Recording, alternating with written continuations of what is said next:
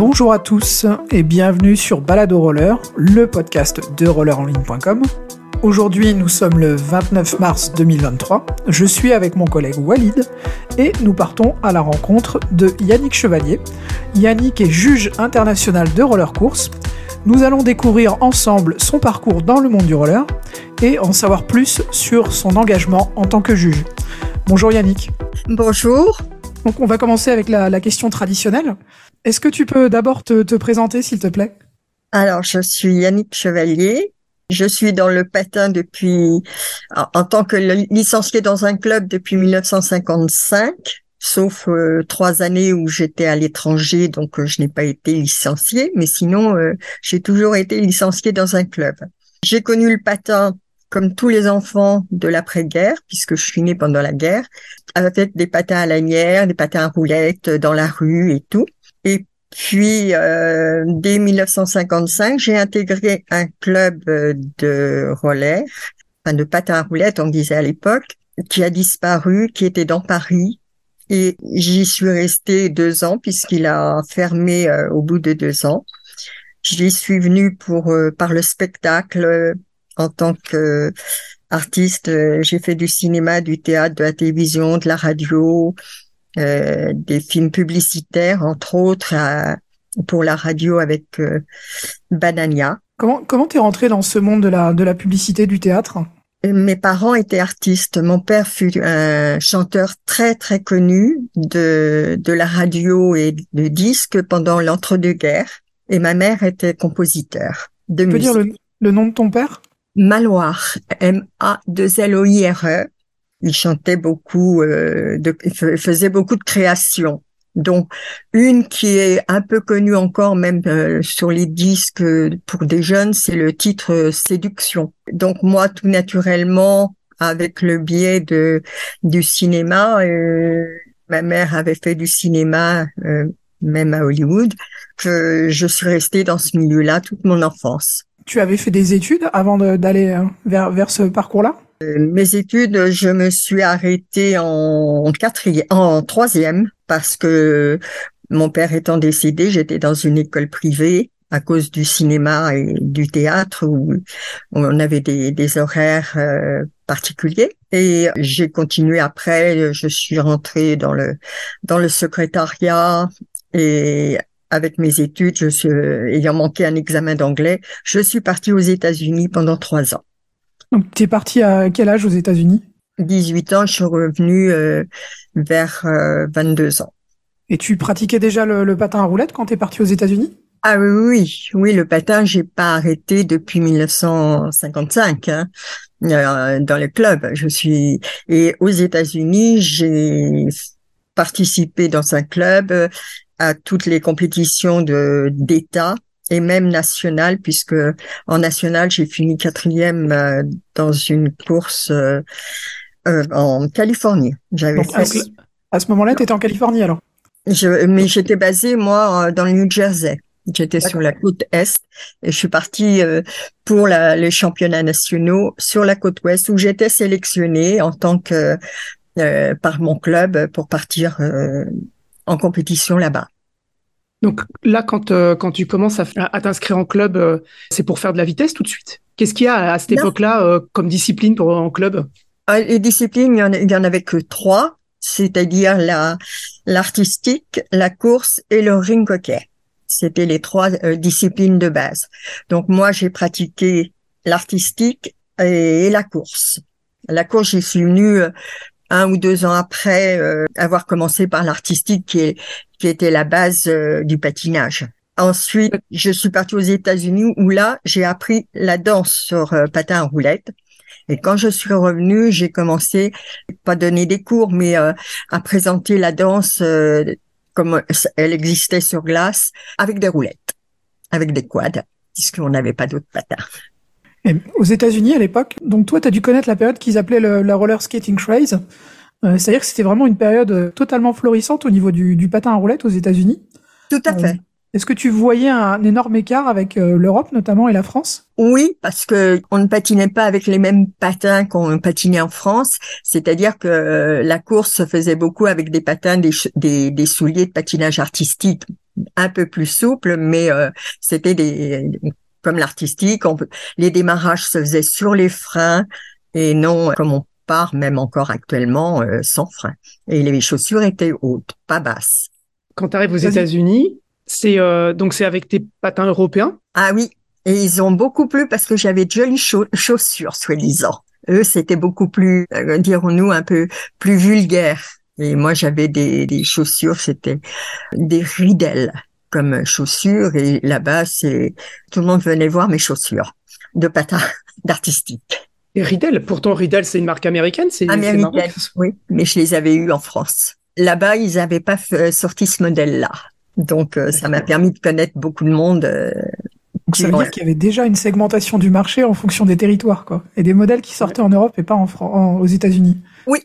c'est intéressant. Tout, à fait.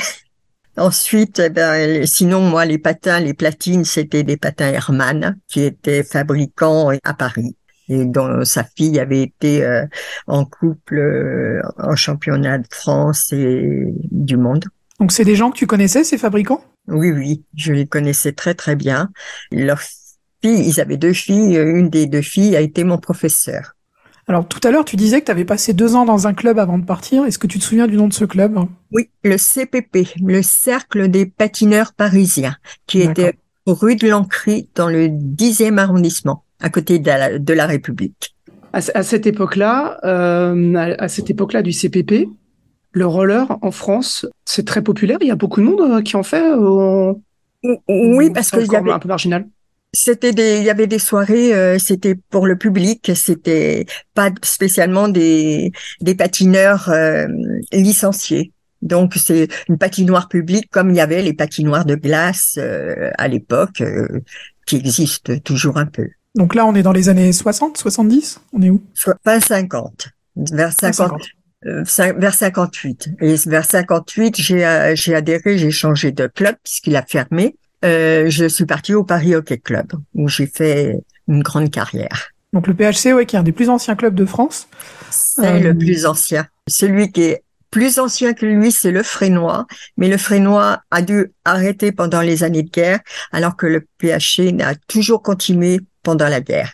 Donc on est le plus ancien au point de vue longévité. Et donc au PHC, vous patiniez où à l'époque? Au gymnase Ronsard, au pied du Sacré-Cœur, où c'est toujours le cas.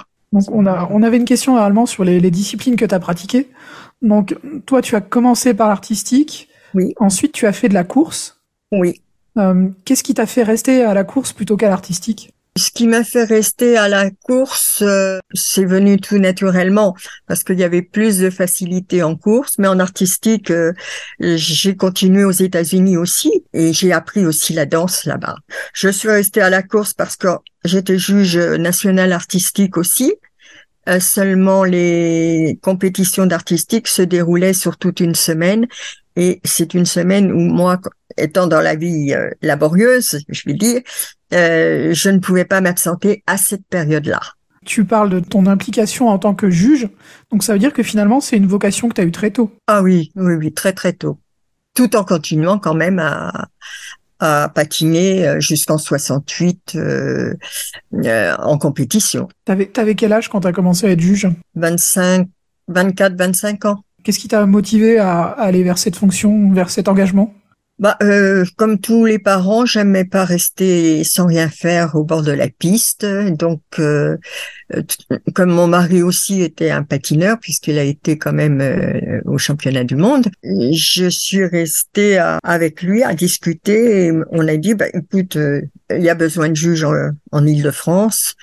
Donc, j'ai jugé et on a mis très longtemps avant de penser que je n'étais pas juge national. Tous les, responsables pensaient que j'étais déjà juge national depuis longtemps et j'ai passé mon diplôme très tardivement euh, en national. Comment ça se passe la progression euh, d'une carrière de juge? Bah, T'es d'abord, euh, je vais dire départemental, régional, comme dans tous les sports, ensuite national et au bout de quelques années international. Oui, effectivement, toi, tu es devenu juge international en 2003. Non, 1993. Ouais, donc tu es devenu juge international en 93. oui, aux Açores, sur l'île de Pico, lors d'un championnat d'Europe. Et j'ai été la première juge à passer euh, l'examen dans une autre langue que sa langue maternelle. C'est-à-dire que je l'ai passé en anglais. Mais comme je parlais aussi italien, un des examinateurs était italien, donc euh, anglais, italien, quelques mots d'espagnol, plus le français, ça a bien. Ouais, ouais. C'est le combo gagnant sur les bords de piste. voilà.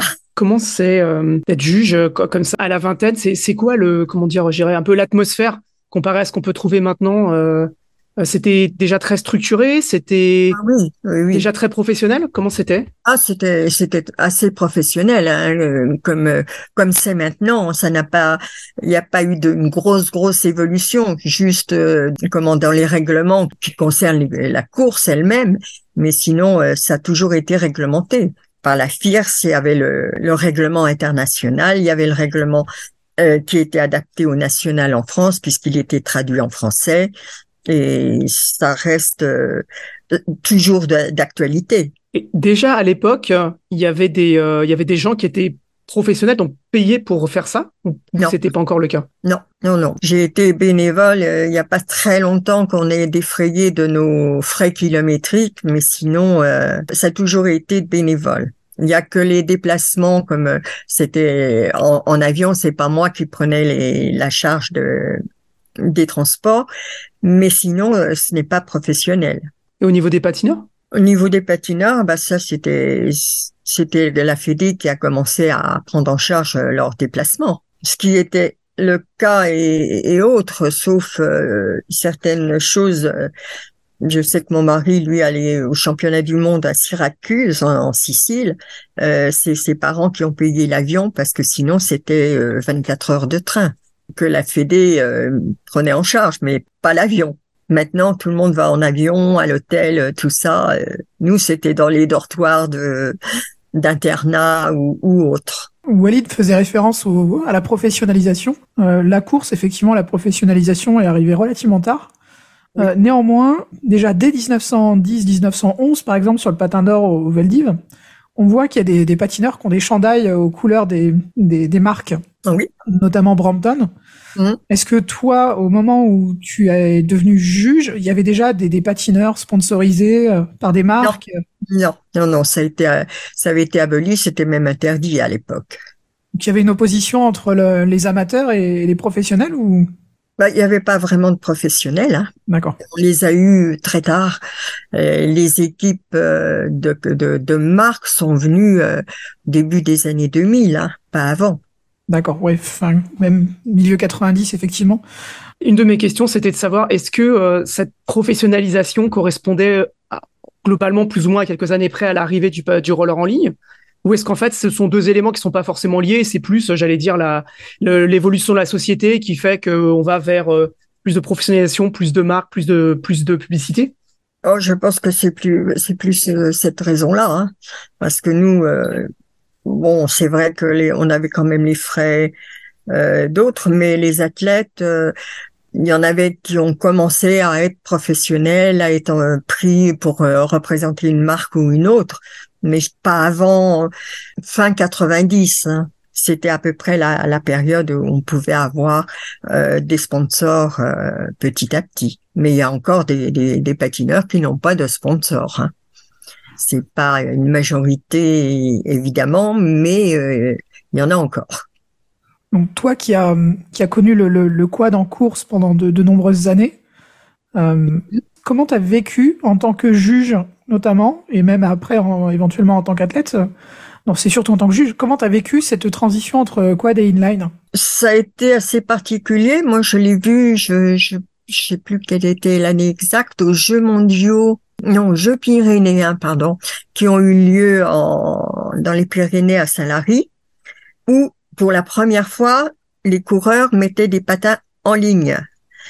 Mais les patins en ligne, et il y avait aussi des quads. Et les Français ont tout gagné parce qu'ils étaient en patins en ligne, et les Italiens, ils étaient très, très, très, très loin derrière. Ils se sont rattrapés après. Moi, j'ai trouvé que c'était c'était pas mal. On se rapprochait de la glace avec euh, ces roues en ligne. Je pense que de toute manière, il y a, y a pas de souci. Ça, ça a très très bien passé. L'échange s'est fait progressivement, très très bien. Mais il a fallu que les patineurs qui avaient fait beaucoup de quad s'habituent. Et eux ont eu beaucoup de difficultés euh, dans l'immédiat à prendre les, les, patins en ligne euh, et à patiner correctement euh, au début.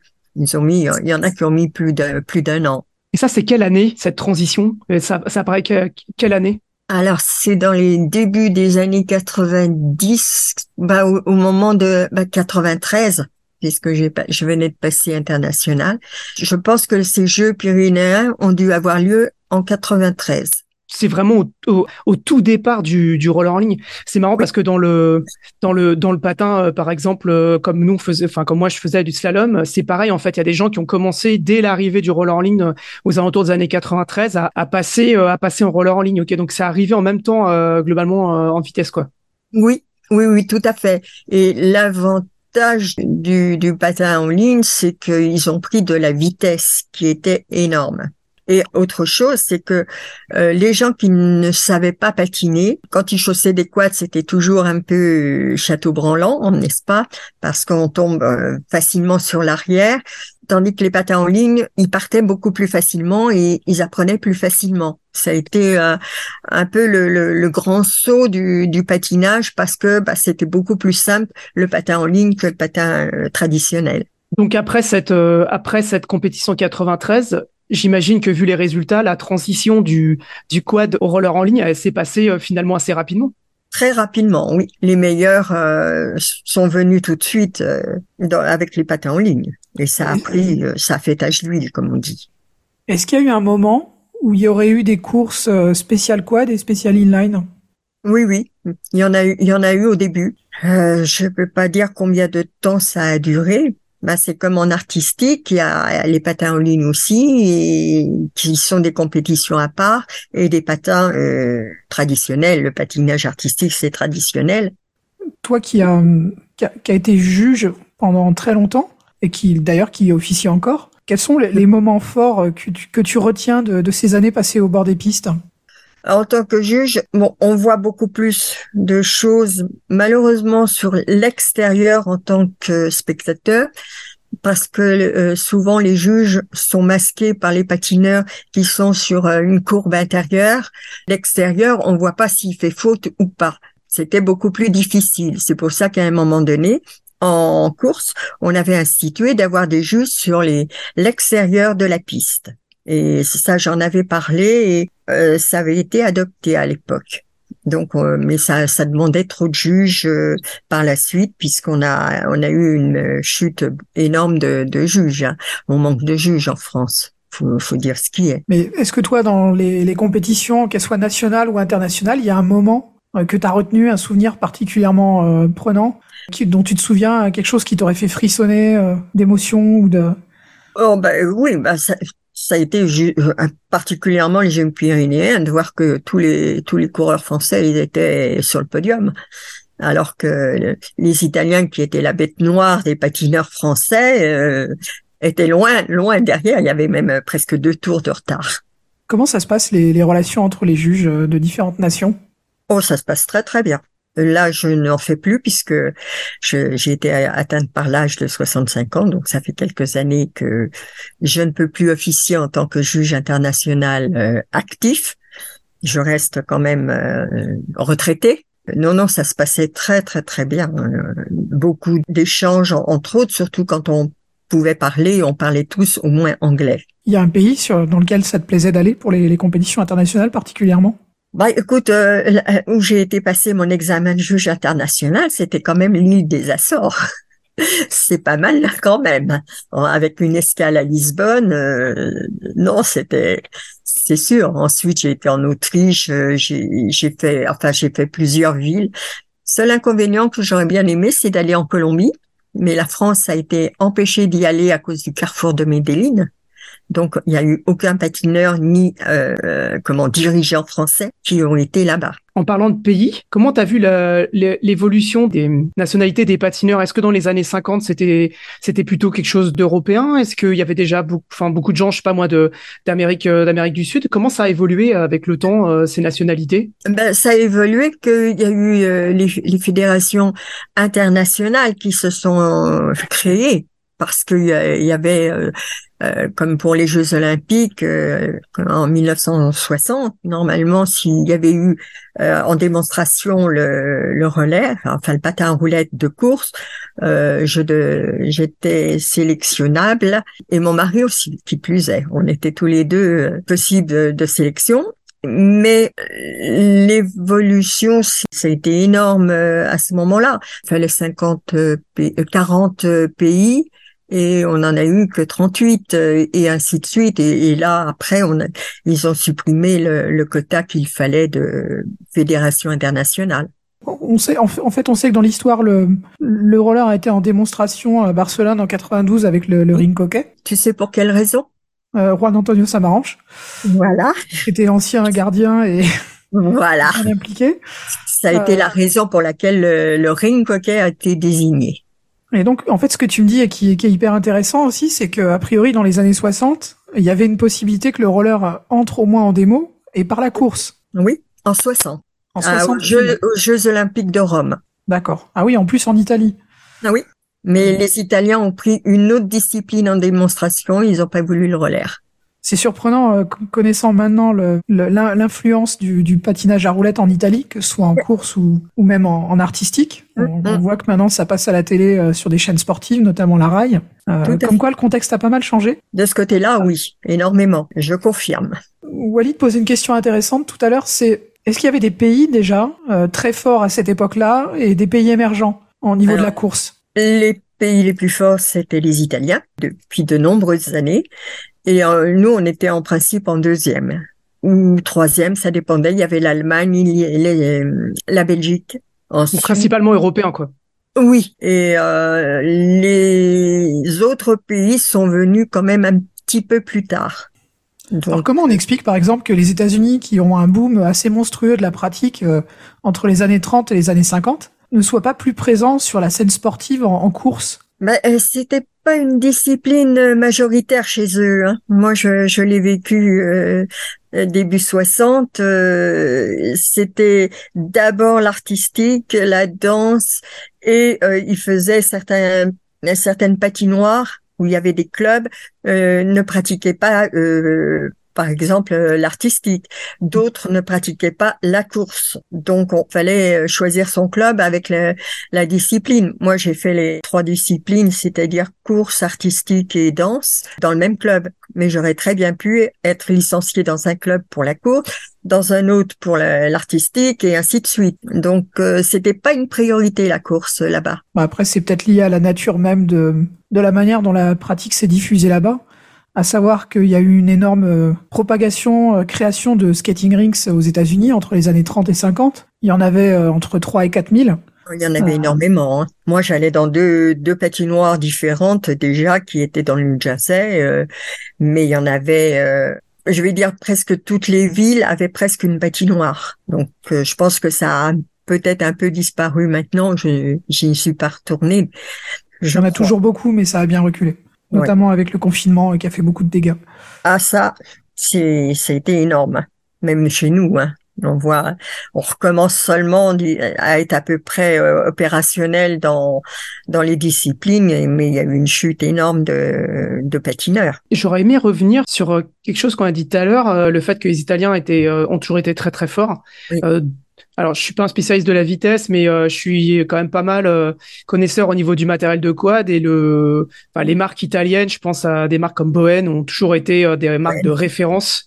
À, l'époque, c'était à partir des années 50 et jusqu'à on va dire l'arrivée du, du, patin en ligne, quoi. Qui c'était c'était quoi les marques qui rayonnaient en fait? C'était que des marques italiennes ou il y avait aussi des, des marques françaises? C'était quoi un peu le panorama à l'époque? Il y avait surtout Boen qui était majoritaire. Hein en, tant que patin. Il y avait euh, des patins euh, italiens, je ne sais plus la marque, malheureusement ma, tête euh, elle diverge un peu, qui étaient des, des, patins très fragiles pour les coureurs S'il il patinait mal, s'il y avait un quoi que ce soit, c'était euh, ça se cassait. La platine se cassait parce qu'elle était très fine, elle était en, alu. La marque, je m'en rappelle pas. C'était pas Rogain euh, par hasard? Et nous, on patinait avec des roues en bois qui avaient des diamètres de les plus petites, c'était du 38 qu'on mettait pour la vitesse pure, c'est-à-dire pour les 500 euh, mètres. Après ça, on avait euh, pour le fond, ça, ça montait quand même à 45, euh, voire 50. En artistique, on avait du 45 et du 50 en roue de bois toujours. Avec, les, petites billes qu'on mettait pour, comme roulement, fallait les compter. Surtout quand on cassait une roue en bois, les petites billes s'en allaient sur la patinoire. Et là, avec les roues en bois, donc c'est un patinage plutôt dans, sur des pistes d'intérieur. On peut pas patiner à l'extérieur avec des roues en bois. Si, si, si, puisqu'il y a eu des championnats en 68, je crois, à Grenoble. Ouais, sur la piste olympique, ouais. Oui, la piste olympique, c'était des roues en bois encore. Et même, euh, oui, d'ailleurs, Grenoble, les patineurs, ils sont retournés vers 82 ou 84, il me semble. Euh, j'étais en train de chercher, la... Euh, c'est ça. Et oui, il est toujours avec des roues en bois. Ça devait faire bien mal au dos. Alors là, finalement, le, polyuréthane va arriver un petit peu après. Euh, il y a un aspect qu'on n'a pas trop abordé encore, c'est 68. 68 le polyuréthane. C'est marrant le temps qu'il a mis à, arriver d'ailleurs euh, dans le roller finalement le polyuréthane. Eh oui, c'est vrai, c'est grâce à Monsieur euh, Gobert qui a repris la maison Midon les patins Et c'est lui qui a fait de l'importation. Petit à petit, c'est venu que tous les patineurs. Une anecdote, il y avait des championnats de France à Bergerac en 68 où les patineurs du RO 14e à l'époque, c'était pas le ROB 14e, avaient ces roues en, en, polyuréthane sur route, un championnat de France sur route, et ils ont tout gagné. Donc euh, c'est pour ça qu'après les, les, les, roues sont devenues beaucoup plus euh, commercialisées. Ce qui est surprenant, c'est que mine de rien, le, le, bois est resté euh, très très longtemps prédominant parce que là tu parles des années 68. Ouais. il, faut, il faut attendre la fin des années 80 quasiment pour voir le, le polyuréthane véritablement débarquer sur le marché. Oui, tout à fait. En course, oui. En artistique, on avait déjà un petit peu, on avait des roues bohènes. Donc, euh, mais euh, c'était pas la, polyuréthane, c'était de un plastique beaucoup plus dur. Je sais plus que euh, le nom de la matière, mais euh, c'est devenu, oui, vers 60, dans les débuts 70. On a parlé de, de ta carrière en tant que juge, mais il y a un aspect hyper important qu'on a un petit peu éludé alors que tu l'as abordé en, filigrane. C'est ta carrière sportive. Tu nous as dit donc finalement, tu as fait des courses d'abord aux États-Unis. Non, en France. En France. J'ai été championne, championne de France euh, en 63 et je suis partie en 63, 64 aux États-Unis et là j'ai fait les championnats d'État comme on dit, c'est-à-dire j'habitais le New Jersey, j'étais dans un club du New Jersey, donc il y avait les championnats d'État et euh, par la suite euh, j'ai été sélectionnée par mon club pour aller jusqu'aux championnats nationaux qui étaient de l'autre côté des États-Unis que j'ai fait en voiture, aller-retour, et c'était pas mal. 4000 km quand même, voire un peu plus. euh, oui, 4700 km. Mm.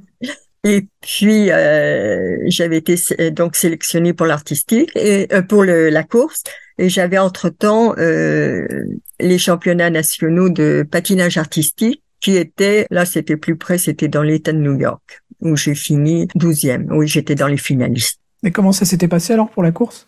Ah, bah, j'ai fini quatrième au ah, championnat national dans le dans le trois matchs, je cherchais. La place des femmes dans le, patinage à roulettes à l'époque. Ouh, il y a que l'artistique où il y avait beaucoup de femmes, mais euh, les, les, les femmes en course, on était deux, trois avec euh, Nicole Chenu. Donc, on était très, très, très, très peu de femmes à faire de la course. Ça s'explique comment? Parce que finalement, en fait, à l'avant-guerre, si tu regardes bien, à partir de 35, il y a Léo Seltzer aux États-Unis qui développe un petit peu le roller catch, mhm. euh, qui est déjà une pratique euh, un petit peu féminine. Oui. Et à l'après-guerre, 45-47, euh, le roller catch revient un petit peu en France. Un petit peu, jusqu'en 50. On, on, avait des démonstrations. je me rappelle d'avoir vu les affiches dans les métros, dans les rues, tu sais, les grands panneaux publicitaires mais pas nous, nous dans la course, euh, toujours pas. À quel moment les femmes arrivent vraiment dans la course? Ben, je vais dire, euh, quand, à mon retour des États-Unis, ça commençait à avoir des femmes, euh, euh, c'est-à-dire vers les 67, 68. il y a eu, il y a eu que l'évolution avec plusieurs patineuses et ça a fait un petit peu tache d'huile progressivement, pas franc franc, mais ça a été une progression très lente. Et les premiers mondiaux ou championnats internationaux euh, avec des femmes? Oui, il y avait des femmes, mais très peu. Les catégories femmes, c'est, euh, c'est, enfin, ça, ça, il y a toujours eu des catégories femmes ou c'est arrivé à un certain moment avant, c'était genre euh, que pour les hommes? Non, c'est arrivé, mais il n'y avait pas de femmes. Nous, des, des poussins, poussines, il n'y en avait pas les, tout, tout, la catégorie féminine de, de qu'il y avait à l'époque, euh, il y avait euh, moi je sais que j'étais junior et j'avais deux cadettes avec moi. C'est tout ce qu'on était en, en, tant que femme euh, ici en France, en national. Et les autres sont venus. Moi, c'est là la, période où je suis partie, donc je ne sais pas exactement comment c'est ça a évolué.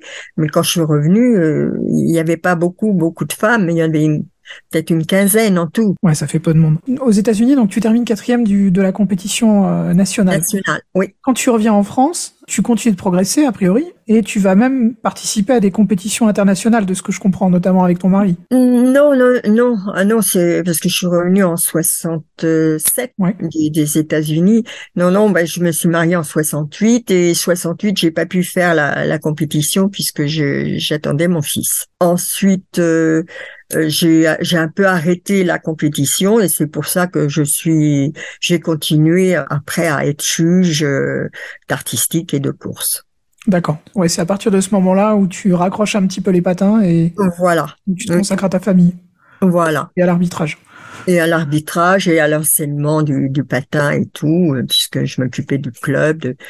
euh, J'ai eu des patineurs euh, quand même. Euh, la famille Gravoul, si tu connais. Mmh. Ouais, les Gravouilles. Ouais. Oui, bah c'est mon mari et moi qui les avons mis sur les patins. Donc, on a quand même un certain standing de ce côté-là. Ouais. Et même encore maintenant, il y a, il y a des. Il y a encore C'est encore une génération de patineurs qui, qui continue à rouler, à faire d'excellents résultats. C'est vrai, mais bon. je pense qu'il y, y, a Sylvie. Euh, qui a... Oui. Et puis après, il y a Marine, sa fille. Il y a, il y a Marine surtout, oui, oui, oui. Et Sylvie, euh, oui, elle a été quand même, euh, elle est montée sur un podium à un championnat du monde. Hein. Donc euh, Marine fait, suit les traces de sa mère. Et c'est vrai que je, revois sa mère quand elle patine. Oui, donc ouais, finalement, tu as vu les générations se, succéder euh, depuis le bord de la piste. Le club en fait dans lequel tu as été donc en, en, revenant des États-Unis, c'était le, le, PHC. Comment tu as vu évoluer euh, le club et la pratique du roller depuis cette période-là? Ben, En ayant beaucoup de très jeunes enfants, puisqu'on les prenait à partir de deux ans ce qui était, j'avais une dérogation de d'assurance pour les avoir très petits et j'avais une école euh, maternelle qui était en travaux très près du gymnase et ils avaient mis le lieu de rassemblement pour les emmener dans une autre école euh, dans la journée dans le gymnase. Et ils ont vu petit à petit qu'il y avait du patin et puis que j'avais déjà des petits c'est comme ça que le club avait bien progressé pour avoir des, des patineurs. Et euh, petit à petit, il y a eu en artistique et en course et en ring hockey des patineurs et, et patineuses. C'est impressionnant ouais, de démarrer à deux ans. Aujourd'hui, il y a assez ouais. peu d'enfants qui font en club à cet âge-là. Il y en a quelques-uns à deux ans, deux ans et demi. Oui, moi j'ai mis mon, mon fils, il avait 17 mois. Quand il a marché, à 18 mois, il était sur les patins. Mais qu'est-ce qu'il y a comme patin pour des enfants aussi petits? Ah bah il y avait des petits patins euh, et des petits patins euh, comment c'était des Gioca, des patins italiens et puis après il y a les patins Midon qui m'ont fait sur mesure des patins pour mon fils euh, pour les fixer sur des chaussures. T'avais des super relations avec Midon aussi alors? Ah Oui. J'ai très bien connu euh, Monsieur Goubert euh, euh, et ses enfants, son, fils et sa fille. Il nous offrait la, une réduction sur les cars quand on allait en compétition, comme si on allait beaucoup sur Rouen, sur puisque la, la, Normandie était rattachée à l'Île-de-France, donc entre Paris et la Normandie, on avait beaucoup d'échanges. C'est pour ça que je, comme il faisait les pâtes à midon et qu'il était propriétaire des cars André Gobert, voilà. Donc il avait euh, une, donc les patins plus derrière une compagnie de bus, c'est ce que tu dis de car Oui. D'accord. Oui, oui. Peut-être qu'on se refera un questionnaire parce que j'avais commencé à écrire un article sur l'histoire de Midon et je pense que tu vas pouvoir euh, largement y contribuer.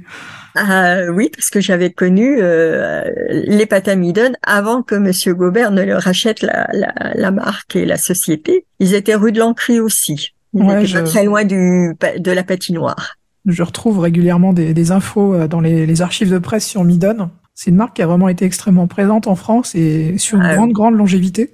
Très grande, c'est vrai. Avec les, les patins à lanière euh, pour la dans la rue comme on avait. Je dis, moi, j'ai commencé après la guerre. Hein, J'avais quoi, c'est 7-8 ans que je patinais dans la rue avant d'aller intégrer un club. Toi qui as vu en fait l'évolution du, du patinage depuis les années 50, euh, mmh. euh, comment tu perçois aujourd'hui les modes successifs qu'il y a pu y avoir? Parce qu'effectivement, tout à l'heure, je parlais de la roller skating craze aux États-Unis dans les années 30-50. Mhm. Euh, après, en France, dans l'après-guerre, il y a eu un, un, renouveau aussi. Après, il y a eu la, les rollers disco. Après, il y a eu le inline. Oui. Comment tu vois toutes ces évolutions, toi? Dans quel sens? Dans le sens où, euh, qu'est-ce qui déclenche, selon toi, ces modes-là? Comment expliquer qu'elles sont éphémères? Elles sont éphémères, c'est vrai, parce que bah il n'y a pas de continuité dans la dans la pratique. Il n'y avait pas de lieu proprement dit euh, à part le quand il y a eu le palace d'une part, et puis il y a eu aussi à la porte Champérel euh, à la main jaune, la main jaune, voilà. Ça, ça a fait euh, que ça a un petit peu euh, popularisé le patinage. Mais la, la pratique elle-même, euh, telle qu'on peut le concevoir, ça n'est pas resté.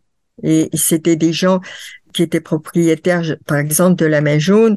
Et puis, bon, ben, ils ont, ça, ça a baissé de, ça a changé de mode, comme beaucoup de, de, de, de sports. Hein. Il n'y a pas que le patin. Hein. Dans d'autres sports aussi, il y a eu des, des changements de propriétaires, de, de lieux qui ont, ben, ils n'ont pas continué vraiment le, le patinage, entre autres. Est-ce que dans les années, euh, on va dire, 70, euh, 80, est-ce que, que tu dis qu'au départ, tu as commencé à rouler dans la rue Est-ce que tu as continué un peu? Est-ce que tu as eu des contacts avec, euh, je pense, à tous les patineurs qu'on pouvait trouver à, à ou à la dalle Montparnasse, par exemple? Il n'y en avait pas à l'époque. C'est venu beaucoup plus tard. Je pense que c'était même début 80. On a eu des patineurs un peu dans la rue. Moi, j'ai commencé parce que j'étais gamine, il y avait que les enfants qui faisaient du patin dans la rue. Hein. Il n'y avait pas d'adultes à l'époque. Je ne me rappelle pas d'avoir vu même un seul adulte sur patin euh, dans la rue. Quand c'est arrivé après, on va dire dans les années 80, moi, je suis arrivé, enfin, moi, je, suis arrivé euh, fin des années 80, mais quand c'est, quand c'est, quand euh, justement, par exemple, le Trocadéro, qui est un lieu pour nous, euh, patineurs de rue, plutôt mythique, est-ce que mm. c'est un, lieu que tu as d'une manière ou d'une autre un, un, petit peu fréquenté ou c'était juste pas du tout ton domaine et vous aviez pas forcément de, de relation avec les gens qui patinaient dans la rue?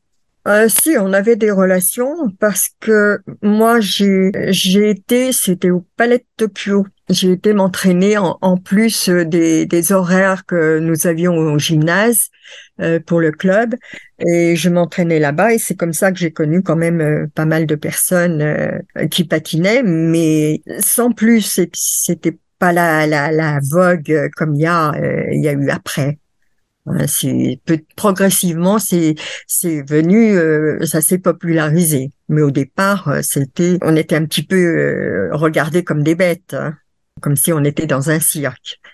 Le, le Trocadéro, lui, il est arrivé surtout, oui, fin 80. Hein, c'est, ça correspond à ce que tu viens de dire moi je patinais, euh, c'était assez hermétique quoi. C'est-à-dire qu'on on, fréquentait pas forcément des gens de l'artistique ou des gens de la course. Euh, c'était ah, euh, c'était vraiment un monde complètement à part en fait finalement. Oui, tout à fait, parce que euh, vous, vous patinez dans la rue, euh, l'artistique, c'est à l'intérieur, la course, euh, bah, c'était sur des routes plutôt plutôt que un circuit. si, on, a, on avait fait des courses au Trocadéro. J'avais organisé un championnat de Paris sur le Trocadéro. à quel endroit du Trocadéro? C'était la course? Au-dessus des, des, fontaines. Ah, sur le haut, d'accord. On avait fait, c'était des, c'était pas très grand, mais ça, ça permettait quand même de faire des courses. Et ça a été repris après. Et après, il y a eu, euh, quand il y a eu la première traversée de Paris en patin, et tout ça partait du, du Trocadéro. Tout à l'heure, on parlait des Jeux Olympiques, comme mmh. quoi, effectivement, en 60 à Rome, ça avait failli rentrer. En, en 92, Barcelone dont on parle également, où il y a le ring qui est en démo. Qu'est-ce qui manque à chaque fois, selon toi, pour que le, patinage trouve sa place Alors, dans le cercle À l'époque, il manquait une fédération internationale de plus dans notre dans la discipline. Après, euh, il y a aussi le choix du pays organisateur des JO. Donc, euh, je ne sais pas. Euh, là, nous, cette année, on a, on est devenu olympique grâce au skate, mais c'est grâce à eux, hein, parce que eux, ils ont, ils ont du monde. Ils ont du monde dans la rue, ils ont de, de partout. Et les trottinettes aussi maintenant. Donc finalement, la trottinette pourrait bien intégrer les Jeux Olympiques avant le, roller course, euh, malgré finalement une, quand même une présence du, roller course euh, sur les Jeux Olympiques de la jeunesse, par exemple, ou même dans les Jeux mondiaux. Oui, oui, il y a toujours eu les Jeux mondiaux. Euh, moi, j'avais été en Angleterre pour des Jeux mondiaux il y a quelques décennies. Bah, il y avait Sylvie Gravoul, entre autres, qui patinait, et son frère aussi. Je veux, je veux revenir à la partie juge rapidement quand même. Qu'est-ce que tu dirais pour motiver euh, des, jeunes à, devenir juges? Ce que moi je pense pouvoir dire, c'est que les jeunes qui ne peuvent plus patiner ou qui sont toujours dans les derniers ou autres, euh, pour ne pas partir du patin et rester dedans, de devenir juge. Il y en a qui deviennent entraîneurs, mais il y en a, euh, il y en a peu qui deviennent juges. C'est un tort parce que il pourrait aider à progresser dans le patinage. Parce que s'ils ont patiné en particulier, ce qui n'est pas toujours le cas des juges, euh, même encore actuels, euh, il y a certaines choses que eux pourront voir par rapport à quelqu'un qui n'a jamais patiné. Tu, as beaucoup de parents de, de patineurs, de jeunes patineurs, ils apprennent bien sûr les règlements, mais il y a des fois, ça m'est arrivé il y a quelques années, j'avais un juge, euh, j'étais avec le juge arbitre en même temps ce jour-là. Le juge qui était dans le virage euh, donnait la faute à celui qui qui ne faisait pas la faute, mais qui, dont la faute était sur lui, tu vois. Ils inversaient euh, les choses. Et donc, faut, on peut faire la part des choses, surtout en ayant patiné. C'est aujourd'hui, comme tu le disais, il y a une certaine quand même crise de, de la vocation. Oui. Euh, en quoi ça s'explique? Bah écoute, je ne sais pas du tout. Là, je, je suis un peu dans le vague parce que euh, bon, il y a des parents qui s'investissent, d'accord, mais il y en a très peu et c'est dommage. Mais il y en a qui ont peur aussi, certainement, de de ne pas être à la hauteur. Bon, mais ça, ça s'apprend. Hein, on fait des fautes au départ, on en, on en fait de moins en moins par la suite. Mais il faut, faut essayer. Faut pas rester euh, cloué sur le, le, rebord de la piste ou si on ne patine plus, comme il y en a qui ne peuvent plus patiner, de se présenter en tant que juge régional, d'abord, on essaye de lui faire passer, de leur apprendre les, les règlements. Et on essaye toujours d'avoir des astuces euh, pour comprendre une faute par rapport à une autre. Est-ce que toi, ça t'arrive encore de patiner aujourd'hui? Non, non, je n'ai pas le droit de patiner parce que j'ai des prothèses au genou.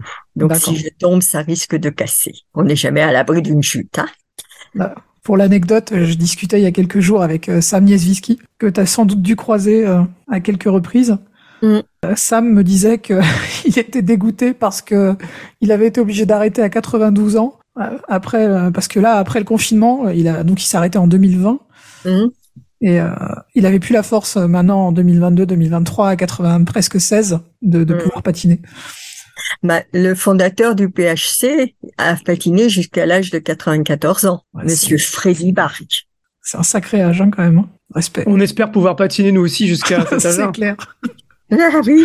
Eh oui, il était dans une maison de retraite euh, en Vendée et il a patiné très très très tard. Je voulais faire une petite aparté euh, avant qu'on prenne le, fil des, des questions. Qu'est-ce que ça fait de voir dans l'évolution du roller maintenant le retour en force du quad avec euh, une pratique qui devient de plus en plus féminine. Et loisir et féminine, on, interviewait il y a quelques jours euh, Marjorie Flipoto, qui est une, personne avec qui j'ai fait du patin et qui a un, club de roller et qui nous disait que, bah, en fait, dans son club, c'est majoritairement des femmes. Il y en a beaucoup et c'est majoritairement des femmes qui font du patin et c'est majoritairement, très majoritairement quad. Qu'est-ce que ça fait de voir un peu ce cycle, justement, de retour du quad et cette arrivée euh, assez massive finalement des femmes alors qu'avant, c'était quand même, enfin, ça dépend des disciplines, mais euh, il y avait quand même beaucoup d'hommes. Oui, oui, oui. Il y a, il y a que l'artistique qui avait beaucoup de femmes. Hein. Il y avait très peu de d'hommes euh, patineurs. Il y en a plus maintenant aussi. C'est beaucoup plus euh, euh, comment l'équilibre est beaucoup plus rétabli.